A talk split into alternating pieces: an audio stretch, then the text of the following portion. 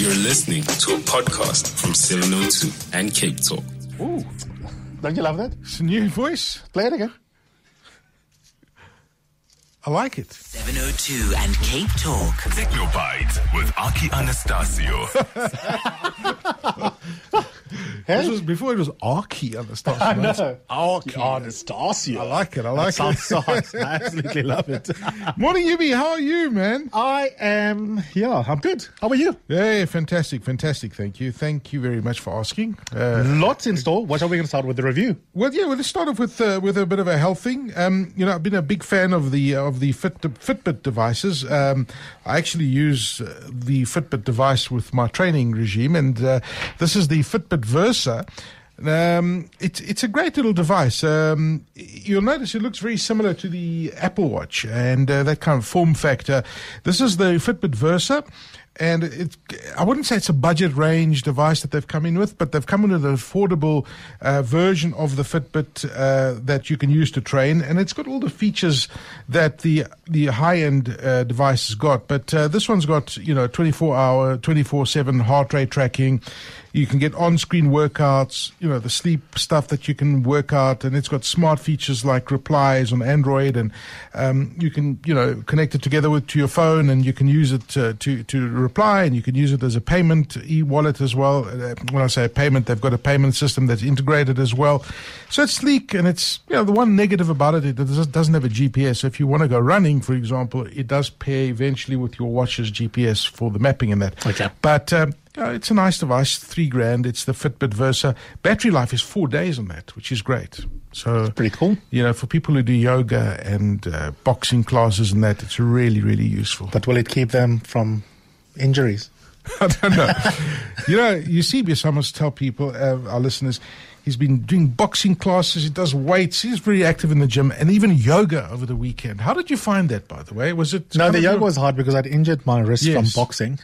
And obviously, you have to, the whole point, not the whole point, but one of the points of yoga is learning how to obviously prop yourself up on your hands. So that was a bit hard. So, Natalie, if you are listening, I'm coming for yoga today, but you're going to have to pretend that I have one arm. I don't know what that means for, for the session. Yeah. Because there's so many other benefits in terms of just the poses, Oh, the it's the breathing, the, mindfulness, no, all sorts of things. I agree. So I don't want to skip it. Yeah. Um, but but yeah, I mean the body's a strange thing, right? You can get excited about something, Yes. And then you're just in your groove, and then you have to be off for a month because your technique was off, Can and then you injured yourself. It's horrible. I once had a very, very uh, embarrassing experience doing yoga. Well, I've, I've tried the Bikram yoga, which is the sweaty one, and they put you in a room. And then I had the regular yoga, and I really got into it, right? And you go in a totally relaxed state, and you know the last three minutes where you, you actually, you're like floating, and you don't realize you, you're like in a zone, right? Yeah.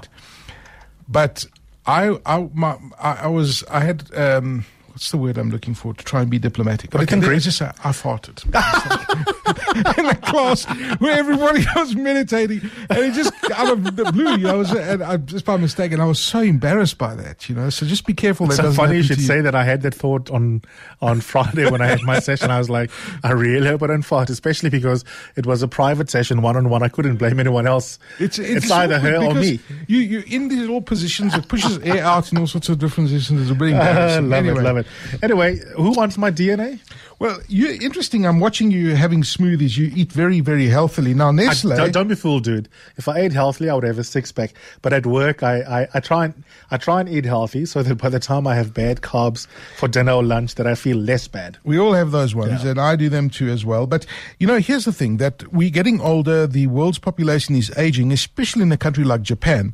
Um, and I don't know if you've ever tried this DNA testing. I've done the DNA testing, where they take a swab from your uh, inner mouth, uh, from your gums, and they send it to, to some laboratory. They come back and they say, "This is your body. This is your body type. This is your blood type. This is the foods that you should be eating. This is what's good. This is what's bad for you."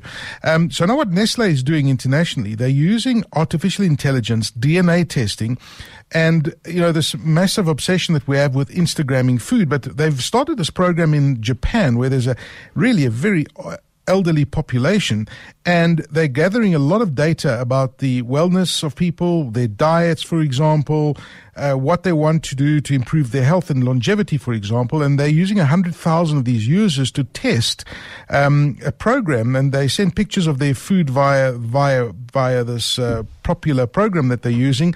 Um, and they basically are going to start designing food specifically for your DNA type and, and really based on what you like. So, you know, with the vitamins and uh, the nutrient teas and the smoothies like the one you're drinking about at the moment, they're going to start taking the stuff and then they will start, start, start, start supplying their, their, their, their customers with these home kits specifically linked to whatever ailments you might have. So if you've got high cholesterol, diabetes, for example, they will structure your diet and your smoothies and send them through to you based on your diet.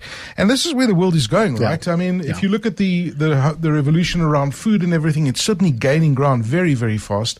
And people are uh, customizing their lives based on their diets and, and vice versa. So I find it really, really fascinating how people are changing. I wonder if it'll change people's behavior. well, I, you know, I'll, I'll never I forget. mean, why don't you send your DNA and then Nestle tells you, darling, you've got to be eating kale every day. Oh, no, I mean, no, they're not, that's not gonna no, it's not going to happen. But I remember my father telling me many years ago, and you know, he said to me that one day we're going to be mixing a powder, and that's going to be your meal. And and it's coming like that, you know. And and when you can customize that powder to say, I want a bit of this and a bit of that and a bit of that, and you just sip it down, instead of having to, having to physically eat those goods, um, if they can get to that barrier, and this is where Nestle is saying, hey, this Look, for young people, is. it might sound outrageous, but Yes. when you get into your mid 30s, your 40s, and you start worrying more and more about your body and the fact Yeah. that you're not going to live forever, then, yeah, then these kind of like prudent ways of doing preventative Exactly. healthcare suddenly become like really awesome. But now they've got the data to back it up. You see, so if they Mm. know that Eusebius only sleeps six hours a night, and and and, and you know, during the day he's very active doing this, What's then the I have to optimal diet? customize Yeah. the diet for Yeah. you. Stunning.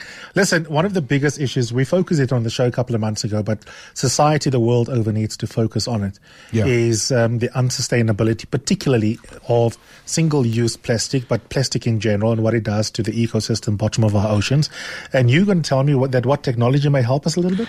Well, I think it's, I found this completely fascinating. There's a there's a there's a, a, a startup called Ocean Cleanup, right?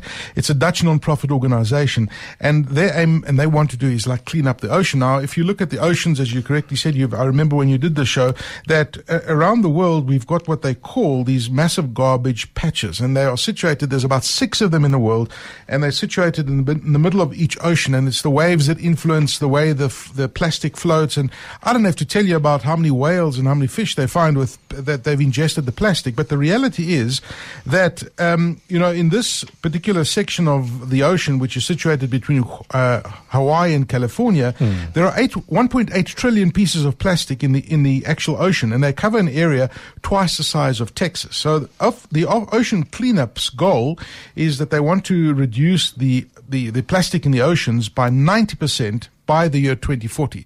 It's quite an ambitious target. And the guy behind it is an interesting guy himself. His name is uh, Boyan Slut. He's a Dutch inventor. What's that? Boyan Slut. Slat. Oh. Slat. Sorry. This is a family show, Aki, yes, a family Anyway, show. Listen to this. This guy was 18 years old when he founded this company in 2013. Right? This is for me is quite extraordinary that this young person at the age of 18, five years ago, says, I want to change the world. I want to change the ocean. There are now more than 70 staff members that are part of the ocean cleanups team, made up of engineers, researchers, scientists, computational modelers, and you name it, and their aim is to clean up the ocean. So they've designed this thing, which is like, I would say he describes it as this giant Pac-Man, you know, that kind of swallows the plastic. And they, they actually this weekend launched this off the coast of San Francisco. And uh, this is the start of a few of these systems that are going to be going out into the ocean. But now it's a real-time example. They've been using algorithms and they've been using all sorts of things to see how this will react with the massive waves. Um, and they deployed the system over the weekend in the San Francisco Bay Area and they're testing it. They're using telemetry stuff and, uh, you know, the trajectory of each system, et cetera, et cetera. So they're using very smart technology to optimize how fast it is. But the simplicity of it is amazing because it's like a literally a, a long stretch, kilometer stretch of these pipes that float above the water and below the water. It's like a, not even a net, but it, it moves in a certain direction guided by the algorithms and it catches the plastic and then it makes it into this U shape. So here's, here's the actual founder because they asked him over the weekend about the challenges. One of the challenges that this, um, uh, new, well, this new device. They've been working on it for the last five years. They're called the Ocean Cleanup. Google it. But here's the inventor, Boyan Slat, uh, talking about the Ocean Cleanup. On September 8th, 2018, the Ocean Cleanup will launch its first ocean cleanup system into the Great Pacific Garbage Patch. Over the past five years, since the Ocean Cleanup was founded, we've done a lot of work to get to this point. On one side, understanding the problem, many reconnaissance missions, expeditions, and on the other hand, doing all the scale model testing and prototyping and calculations to make sure that we can eliminate every risk possible before launching this system. We believe that every risk that we can eliminate in advance, uh, we have been able to eliminate. But that doesn't mean that all risks have been eliminated. Truly, the only way to prove that we can rid the oceans of plastic is to actually go out there and deploy a world's first ocean cleanup system. And there are three main risks that we hope to be able to tick off in the coming months. The first one being the behavior of the cleanup system. So, does it indeed get propelled by the waves and the winds? Is it able to rotate around fast enough when the direction of the wind and the waves change? Uh, and does it make this nice U shape that we want so that the system is able to act like Pac Man? This is something we've been able to, to study a lot with scale models, with, with computer simulations but I'll still be very relieved when we are able to see this in reality. And yeah, so there you go. There's a snippet, but you know, go go and Google these guys, the ocean cleanup, and it's happening right now, and it's like super exciting. And I really hope that they they can get to their target. That's a massive target. Ninety percent of the world's oceans cleaned of plastic by 2040. And just to give an idea, 1.8 trillion pieces of plastic sitting in that one patch between Hawaii uh, and uh, California. Thanks, Zaki. Have a lovely afternoon, Eusebius. Thank Just you, try and use uh, you know, use the other hand now for yoga. It's okay. I'm ambidextrous. Oh, never knew that.